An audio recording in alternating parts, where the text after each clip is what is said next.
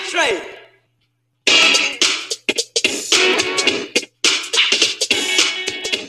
Yes.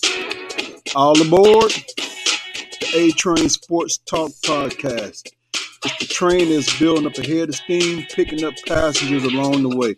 It's your conductor, Anthony Smith, the host of the A Train Sports Talk Podcast. So grab your ticket, get on board, enjoy the ride. This train is going to take you on a journey unlike ever before. Buckle up. The show is about to begin.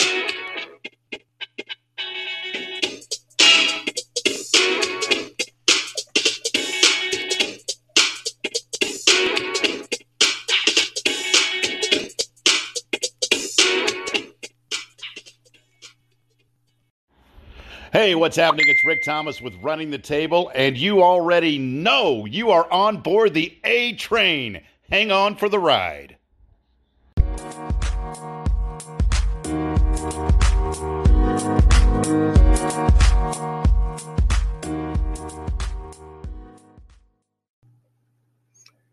Welcome into the A Train Sports Talk Podcast, and we have got some points of interest to get into. And if you recall, Aaron Rodgers broke his silence. And wouldn't you like to know what it is he has to say? I'm pretty sure you do. So we're going to get that because here's the question. Everybody, for some reason, has a fascination about Aaron Rodgers going to Denver and what it would take. But before we get there, let's see what Aaron Rodgers had to say once he broke his silence.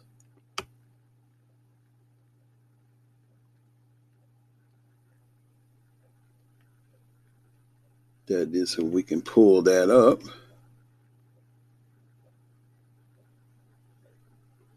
What we will try to effort that a little bit later.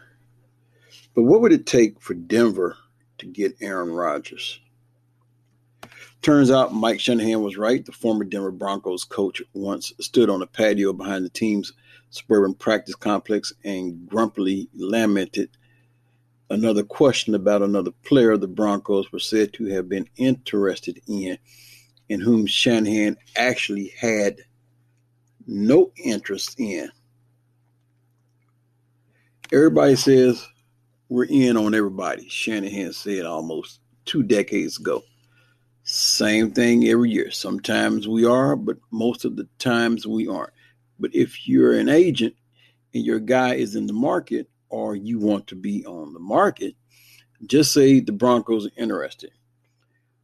Which brings us to today, when even in the land of spring skiing and Nikolai Jokic thoughts turn to Green Bay Packers quarterback Aaron Rodgers. Tomorrow, which is right now, is June the 1st. Rodgers is still unhappy. And we will still try to get to that interview. And the Packers soon get significant salary cap relief if they trade or release Rodgers. If the Packers were to trade Rodgers after June 1st, they would save 16.05 million in salary cap space in 2021 but would have a lot of explaining to do about trading a future Hall of Famer.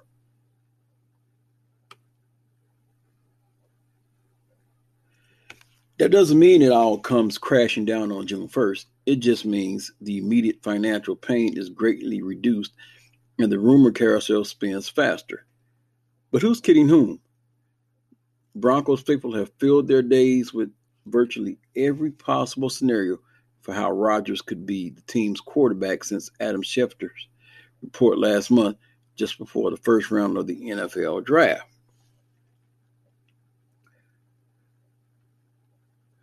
There's precedent to back up those dreams. Two Hall of Fame quarterbacks have worn, Bron- have worn Broncos uniforms, and both were acquired, not drafted. First is the greatest trade in franchise history, John Elway, and the second is the greatest is the, and second is the greatest free agent signing in franchise history, Peyton Manning. The Broncos have two quarterbacks, Drew Lock and Teddy Bridgewater, who are on site competing for the job on the field and in the building. They each gave their thoughts on the possibility of Rodgers joining the team last week, and both were rather pragmatic about the whole thing, even using the phrase, whatever happens, happens. Bridgewater added, honestly, man, I just keep my head down and control what I can control. I tell everyone that in this business that you have to have your big boy drawers on. I've learned a lot can happen in this business. So how real is this? It's worth noting that Packers coach Matt LaFleur, general manager Brian Gutekunst, and team president Mark Murphy have all publicly professed to have, have no intention of trading Rodgers. But June marks the first time the Packers could formally respond to Rodgers' unhappiness. If they wish, they can fine Rodgers for missing mandatory practices, their three day minicamp. Those fines, according to the league's collective bargaining agreement, could total 93085 if Rodgers missed all three days. If the Packers choose to fine Rodgers, it would undoubtedly irk the quarterback even more. Rodgers also could be fined fifty thousand a day for the time missed during training camp. And if Rodgers were to retire, the Packers could attempt to recoup just under 30 million from him. As for the Broncos, general manager George Paton didn't even utter Rodgers' name shortly after the draft's first round was completed. When asked about the Rodgers frenzy earlier that evening, Paton deflected to the team's selection of cornerback Pat Surtain II at number nine. Why?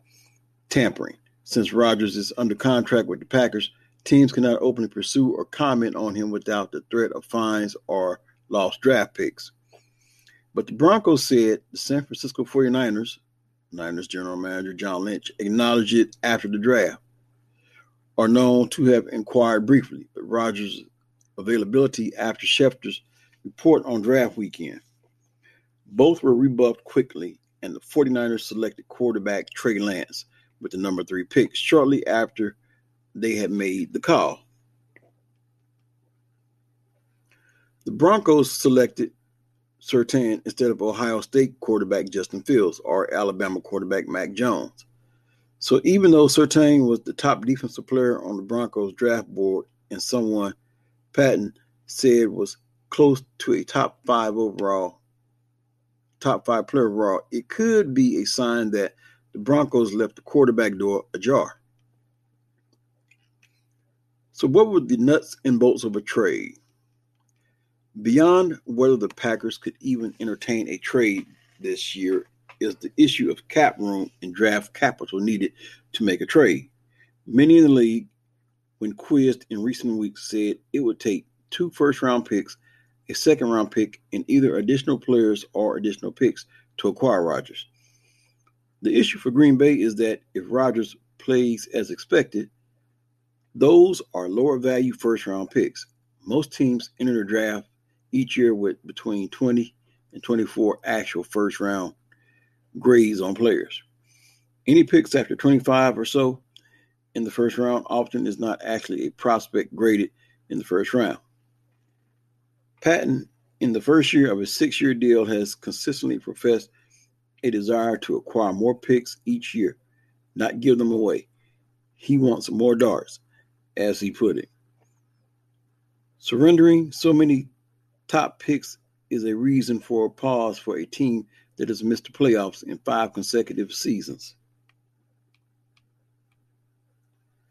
having a team talented enough to make a Rodgers acquisition worth it is at the root of everything. It is what Elway was able to do as general manager after he signed Manning in 2012. Linebacker Von Miller had arrived the year before as a first round pick, and the Broncos opened a checkbook exceedingly wide in 2014 during a free agent spree that included cornerback Aqib Talib, defensive end Demarcus Ware, receiver Emmanuel Sanders, and safety TJ Ward. Rodgers has cap charges of 37.202 million this season, 39.85 million in 2022 and 28.352 million in 2023. The Broncos don't have the salary cap room to add Rodgers total this year. They'd be about 13 million or so short without taking into account money spent to replace injured players. There also is the matter of timing. Manning signed in March 2012 and essentially lived in the Broncos facility for weeks to help shape a playbook. Even then, the Broncos started one and two and were a rather clunky looking two and three with questions about whether it was all going to work before an 11 game win streak. A quarterback who arrives in June or July would have a tougher challenge. Even a player of Rodgers' caliber would likely have a rough transition in 2021. So, the bottom line is a Broncos trade for Aaron Rodgers possible? Sure. Have the Packers given any indication it will happen? No. Have the Broncos done something like this before? Yes. And there are two gold jackets to prove it. And are the Broncos truly actually deep down interested? Enough to have called in April to see. So logic says if the Packers actually take calls, they would make one. In the end, if the Packers really aren't going to trade Rodgers this year, then it doesn't matter how many scenarios to acquire him are created for the Broncos or anyone else. But yes, Shanahan had it right all along. Welcome to June.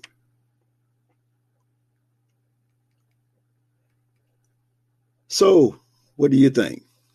Do you think Rodgers ends back up in Green Bay? Will Aaron Rodgers be taking snaps from under center this year? It remains to be seen. So the saga continues. And we will be keeping an eye on this situation as it develops.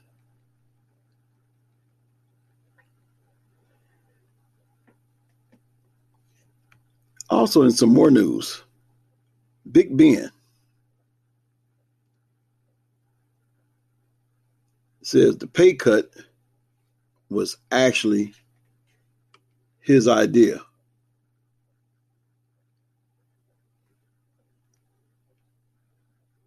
But before we get there, I need to backtrack.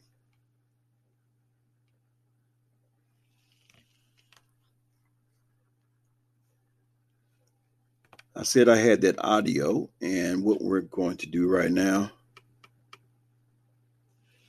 well, as it turns out, I still, yes, we now have the audio queued up. So, what we're going to do is we're going to go ahead and give you that audio when Aaron Rodgers finally broke his silence. So, enjoy. I find it strange that the people have been sort of conditioned to believe management is always right. Like, like the players a bad guy because he stands up for himself. Management must be right because the loyalty to the team is paramount. And then someone like you, others, Richard Sherman, have kind of voiced that opinion, like, "Hey, I, am a I'm a worker. I work for myself and my family, so I'm going to stick up for myself in whatever situation it is." God, that was a serious question. that was a good question. You know, I think I think sometimes people forget uh, what really makes an organization, and uh, you know, history is important. Uh, you know, legacy of so many uh, people who've come before you. But the people, that's the most important thing. The people make an organization. People make a business. Um, and sometimes uh, that gets forgotten. You know, culture is built brick by brick, the foundation of it by the people. You know, not by the not by the organization, not by the building, not by the, the corporation. It's built by the people. And I've been fortunate to play with a number of amazing, amazing people and got to work for some amazing people as well. And it's those people that build the foundation of those entities. And I think sometimes we forget that, you know. Uh, Are you demanding my, a trade? With yeah, with my situation, look, it's it's never been about, uh, you know, never been about the draft pick, uh, picking Jordan. I love Jordan; he's a great kid. Um, you know, he, he, a lot of fun to, to work together. Uh, I love coaching staff, love my teammates. You know, love the fan base in Green Bay. Incredible, incredible 16 years. It's just kind of about a, a, a philosophy, you know, and and maybe forgetting that it is about the people that make the thing go. It's about it's about character. It's about culture. It's about doing things the right way. And a lot of this was put in motion last year, and uh, the wrench was just kind of thrown into it when I won MVP and played uh, the way I played last year. So this is just kind of, I think, uh, the the spill out of all that. But look, man, it is about the people, and that's the most important thing. Green Bay has always been about the people, from Curly Lambeau uh, being owner and founder to the '60s with Lombardi and Bart Starr and all those incredible names, to the '90s teams with Coach Holmgren and Farvey and the Minister of Defense to the, the run that we've been on. It's about it's about the people. So there you have those comments from one Aaron Rodgers, and he says it's all about the people. Basically, it sounds like he's saying it's not so much about the people in the front office, but it's about the people that's on the field. It's the coaching staff. And you heard the one thing he said was he loves working with Jordan Love. He said he's a good kid. But you also heard him say a wrench was thrown into it when he won MVP and played the way he did. Which now poses this question right here. If Aaron Rodgers didn't have the MVP season that he had, are we even having this discussion? If Green Bay doesn't have the season that they have, on the cusp of a Super Bowl, is this even a moot point that we're even talking about Aaron Rodgers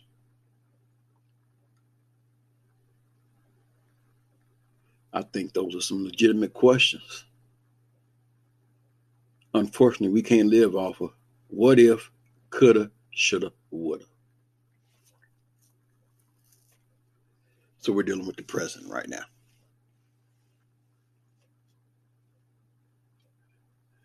I am going to just go ahead and go on record and say it like this there won't be a trade. Aaron Rodgers may take some fines. We already know that he has not went to voluntary OTAs, and that keyword is voluntary, which means I guess he can voluntarily not go.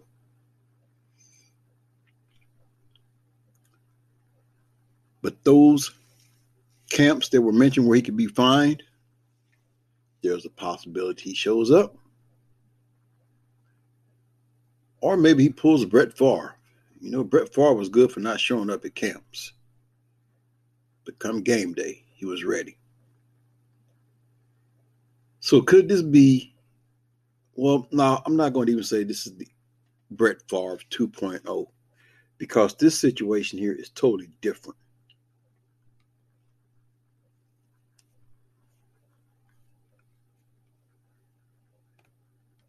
But what I'm going to do right now, I'm going to go ahead and pause for the calls. And when I come back, there will be some more NFL news. I guess our theme tonight will be looking at these quarterbacks. So, the pay cut idea.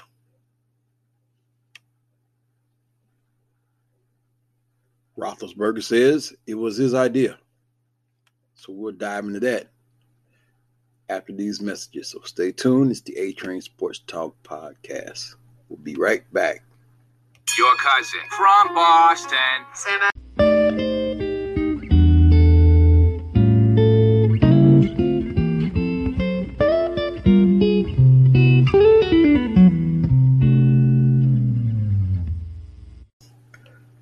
So, welcome back to my next segment on the A Train Sports Talk podcast. Hope you are strapped in with your ticket. Of course, that ticket is free, so you're able to enjoy the ride wherever it may take us to. As I stated before, I went to my last break. The idea for Ben Roethlisberger to take a pay cut was actually his. So let's see what Big Ben had to say in regards to this pay cut.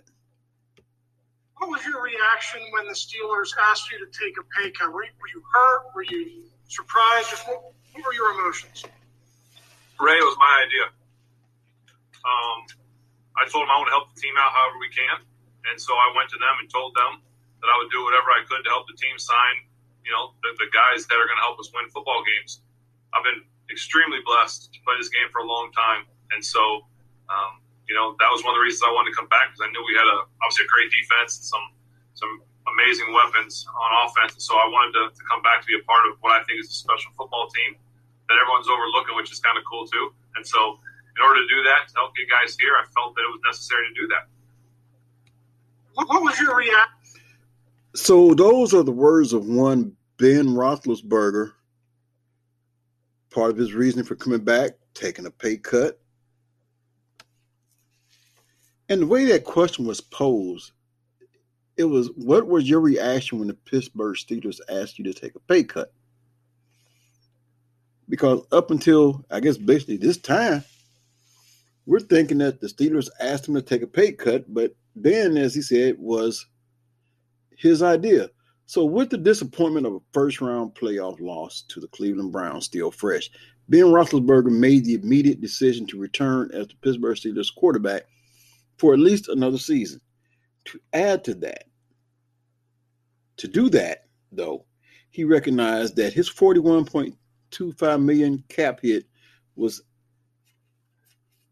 untenable and he asked the front office for a pay cut so it could fill the roster holes around him. It was my idea, Roethlisberger said Tuesday, speaking publicly for the first time since that postseason loss. I told them I want to help the team out however we can, and so I went to them and told them that I would do whatever I could to help team sign the guys that are going to help us win football games. In order to do that, to get guys here, I felt that it was necessary to do that. Roethlisberger, 39. See, once again, we got these old guys playing quarterback in young man's league. Wow. I mean, grandfather Brees just recently retired, but we still have the seniors still playing. Roethlisberger, 39, reduced his salary by five million, signing a new contract that's set to void after the 2021 season. But even though the terms of the deal seem to set an expiration date on his tenure as quarterback, Roethlisberger wasn't willing to speculate on his future. I'm going to approach this like I do every season, like it's my last. He said, I think that's the approach you have to take. And you don't approach it that way because it could be your last, but you approach it because every single play in the game of football could be your last.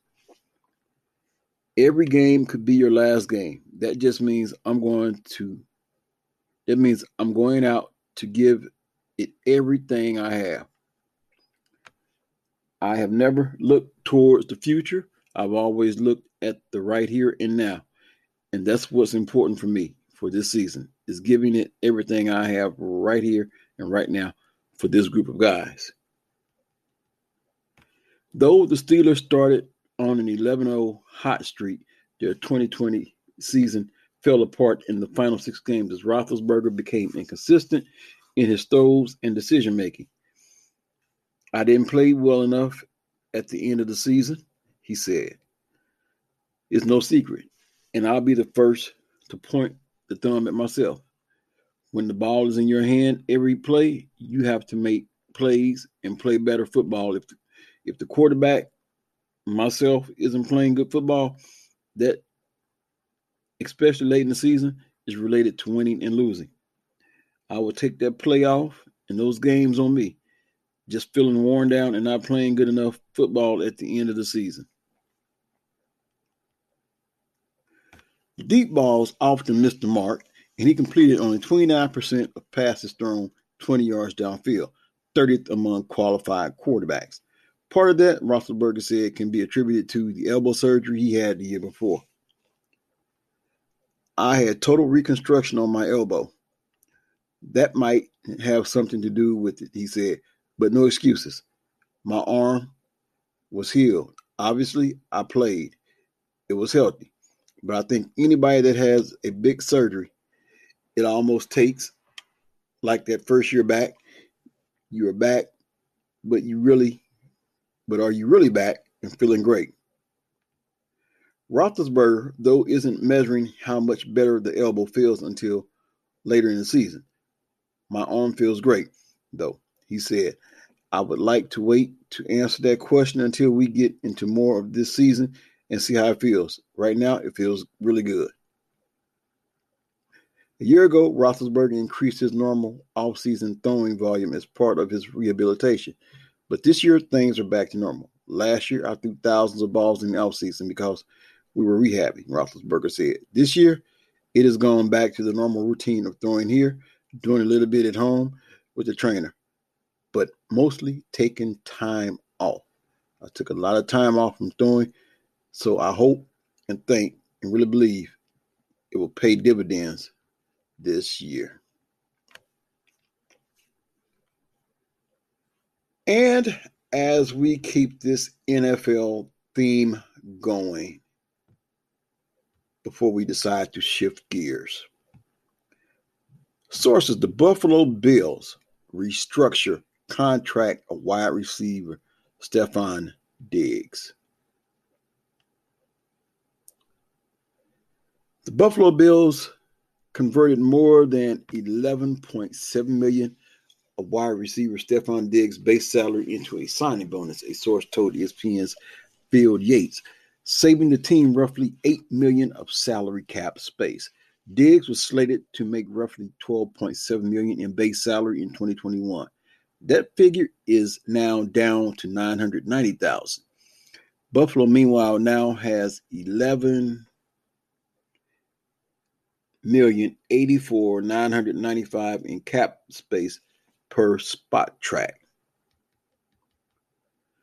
The timing of Diggs' reconstruction restructured deal comes as teams can take on less dead cap money after a June 1 trade or release and will generate some curiosity as multiple players, including Philadelphia's Zach Ertz and Atlanta's Julio Jones, are expected to be moved from their current teams. It also creates more breathing room for the Bills, who have yet to sign first round pick Greg Rousseau or third round pick Spencer Brown. There's also the matter of an upcoming extension for quarterback Josh Allen, who finished as the league's MVP runner up in 2020. Bills GM Brandon Beane has publicly expressed interest in signing Allen long term. interest Allen has reciprocated over the past year. Beane said a deal likely won't be done until this summer at the earliest, but didn't rule out negotiations extending into next offseason. Either way, Spotrac estimate Allen's market value at 42.2 million per year, which would make him the second highest paid player in the league. Diggs, the NFL's leader in receptions and receiving yards last season, is not only the Bills' player to rework his contract this offseason, Buffalo has also agreed to restructure or pay cuts with Mitch Morse, Vernon Butler, and Mario Addison.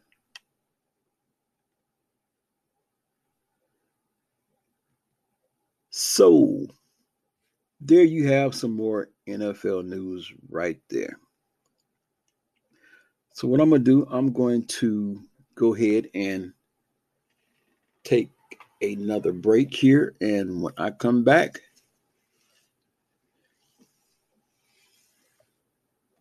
as you heard Teddy Bridgewater say, I'm going to use his line whatever happens, happens. So, stay tuned.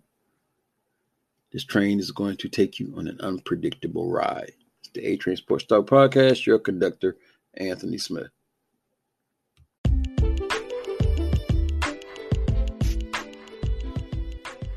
Anthony Smith here with A Train Sports Talk Podcast, your conductor. Just want to let you know that this podcast is listener supported. That's right, driven by you, the listener, who want to support. So click on that support button down there. You have three options 99 cents a month, $4.99 a month, or $9.99 a month will get your ad rent on this podcast. So click the support button. Your support will be greatly appreciated. Once again, Anthony Smith with the A Train Sports Talk Podcast.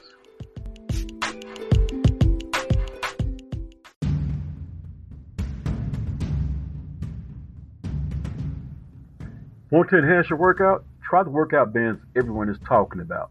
Three different resistance levels light, medium, and heavy. Only at www.cakeybums.com. That's www.cakeybums.com. www.cakeybums.com to enhance your workout with the resistance bands that everyone is talking about.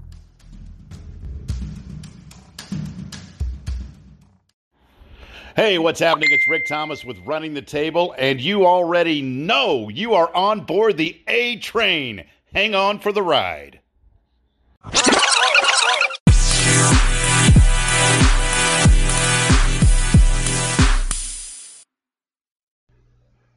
Welcome back to my last segment. And in this segment, what I want to look at are is some news that is shaping the landscape of HBCU schools as we know them.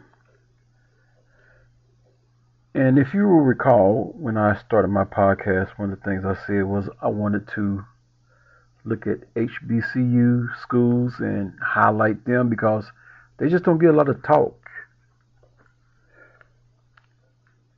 And of course, when Deion Sanders became coach at Jackson State University, it became big news. Well, Coach Prime in Jackson State is still making news. Just not the news that you would expect. Or maybe you can expect this. Maybe the writing's on the wall. After all, Jackson State played this spring season and there was some talk that it was said that this is actually the B team. Mm, the B team. Were they keeping the benches warm and whatever else warmed up until the A team arrives, which would be for the fall season? Well, the latest to enter the transfer portal. Jackson State leading receiver Daylen Baldwin enters the transfer portal. Another prominent Jackson State contributor has entered the transfer portal. Wide receiver Jalen Baldwin announced Tuesday that he will no longer be with the team. The 6'3", 210 pound junior led Jackson State in receiving with 540 yards and seven touchdowns during the spring season. He went on his Instagram and posted this today. After a long process of back and forth and nonstop thinking, I've decided to enter my name in the transfer portal. I appreciate Coach Prime and the entire JSU coaching staff for all the opportunities and experiences afforded to me. I want to send love to all the amazing fans for all the support on and off the field. I have learned so much from JSU while also having fun and enjoying my college experience. But God has something different in place for me is always love JSU.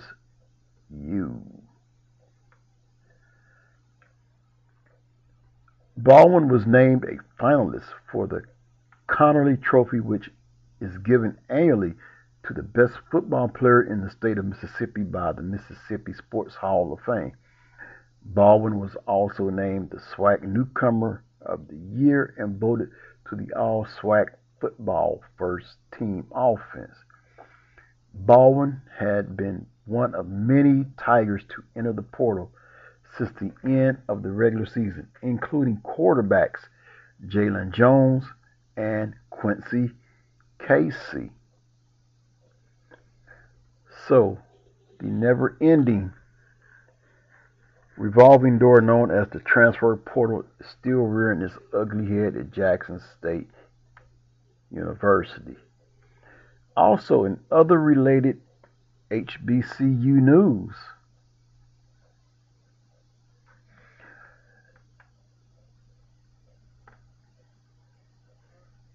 if we can pull that up right now. North Carolina A&T men's 4x400 meter relay team records fastest time in the world for second time this season. The foursome of Stokes, Stewart, Ross Jr., and senior Akeem Sirleaf topped that world's fastest time on Friday night by finishing at 259.21. The North Carolina A and T men's outdoor track and field 4x400 relay team did it again.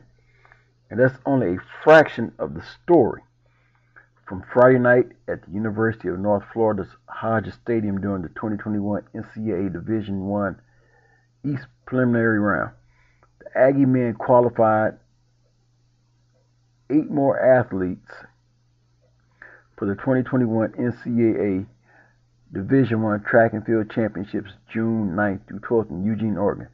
They will send nine men to the Nationals after junior long jumper Brandon Hicklin qualified on Wednesday. NCA&T 9 Aggies will be competing in nine different events. That is a new school record, topping the old mark from 2019 when the Aggies qualified seven male athletes in seven various events.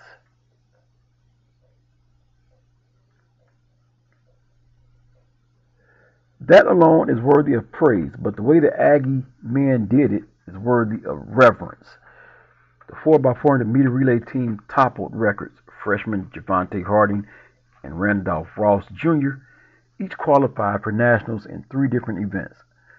Senior Trevor Stewart now owns two of the fastest 400 meter times in NCAA East regional history. North Carolina A&T won the 4x400 Indoor National Championship with the foursome of junior Daniel Stokes, seniors Trevor Stewart and Elijah Young, and freshman Randolph Ross Jr. Earlier this season, uh, earlier this outdoor season, they posted the world's fastest time at the University of Texas by crossing the finish line in 3 minutes 23 seconds. The foursome of Stokes, Stewart, Ross Jr., and senior Akeem Sirleaf topped that world's fastest time on Friday night by finishing at 259.21. Their time is also a Hodges Stadium facility record and a new standard for Division One track and field regionals, East or West. It is also the third fastest time in NCAA history. They just missed breaking the NCAA record, which LSU still holds at 259. Many more superb accomplishments happened during the 4x400 team came to the track. Before the 4x400 team came to the track, earlier in the day, the 4x100 team of Ross Jr., Sirleaf, Harding, and Stokes ran the fastest quarter final qualifying time at 38.54. It is the fastest time in NCAA regional history, East or West, topping the University of Arkansas's time of 38.66, set in 2015's West Prelim. It is the second fastest time in the NCAA this season behind the University of Houston's 38.49, and it is a Hodges Stadium facility record. There are also some outstanding individual performances, starting with Stewart and Ross Jr. Both men won their respective heats, with Stewart crossing the line at 44.59 seconds. It is also it is the second fastest time in East Prelim history.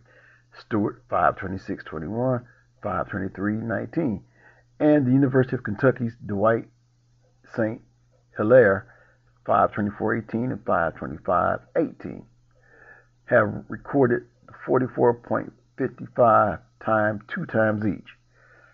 Ross Jr. won his heat at 44.86 to qualify for nationals. He ran the third fastest time in East Prelim history on Wednesday at 44.63. He ran the eighth fastest time in the East Regional history on Friday. Harding showcased his talents on Friday as well, in addition to competing in the 4x100 at Nationals. He will also compete in the 100 and 200 meter. He secured a personal best of 10.08 in the 100. It is the fastest 100 an Aggie has ever run at a regional, topping Christopher Belcher's 10.13 in 2017. In the 200 meter, Harding posted a 20.33 to guarantee himself another event at the Nationals. I'm extremely proud of these young men, said NCA&T Director of Track and Field Program Duane Ross. This was a tough week of competition, and they handled it like champions. Both relays were exciting. Akeem Sirleaf ran on both and did an excellent job of leading the teams.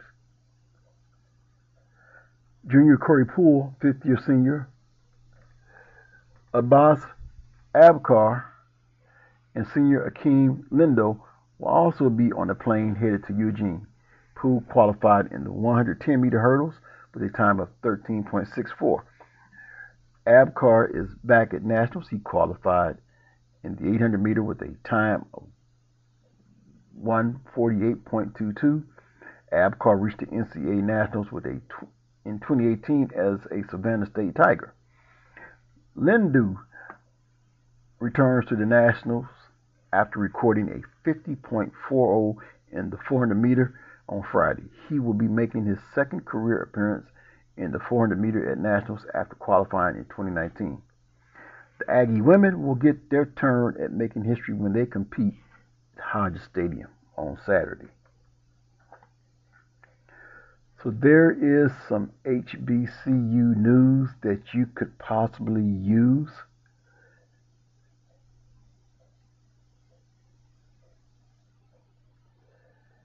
And I think what I want to do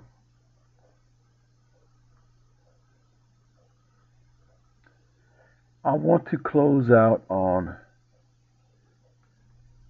this note right here. Because as college baseball gears up for its regionals and road to the College World Series,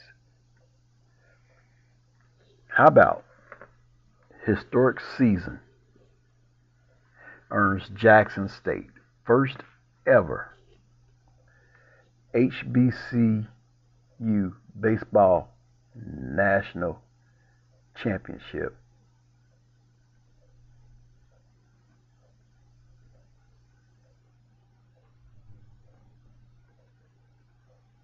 So I think this would be a good way to close out.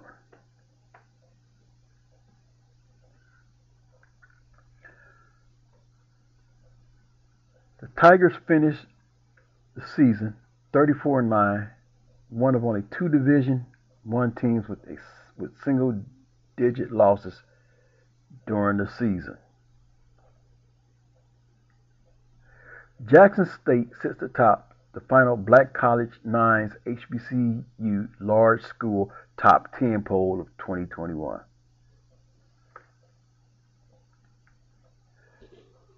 Tigers finished the season 34-9, one of only two Division One teams with single-digit losses during the season, and topped each of BCN's top 10 regular season weekly polls in 2021.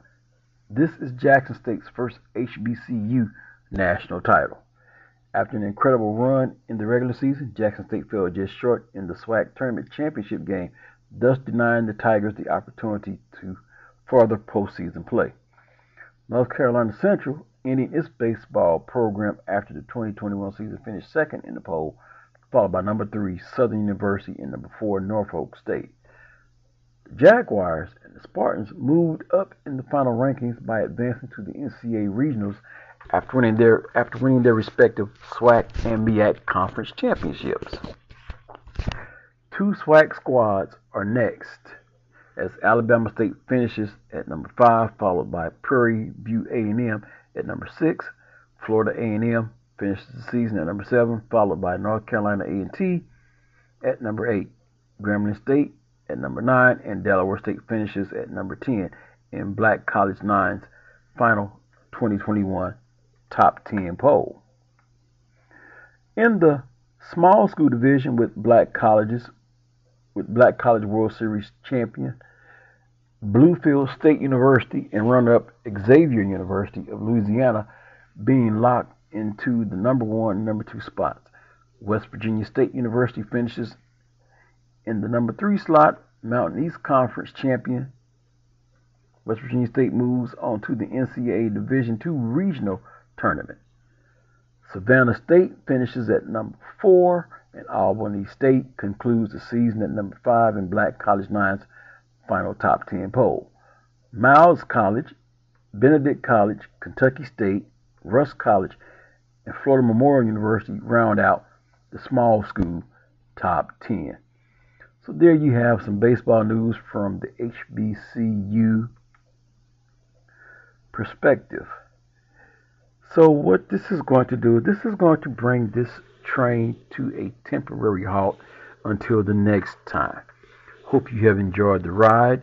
This is your conductor, Anthony Smith. And until the next time, take care of yourself and each other.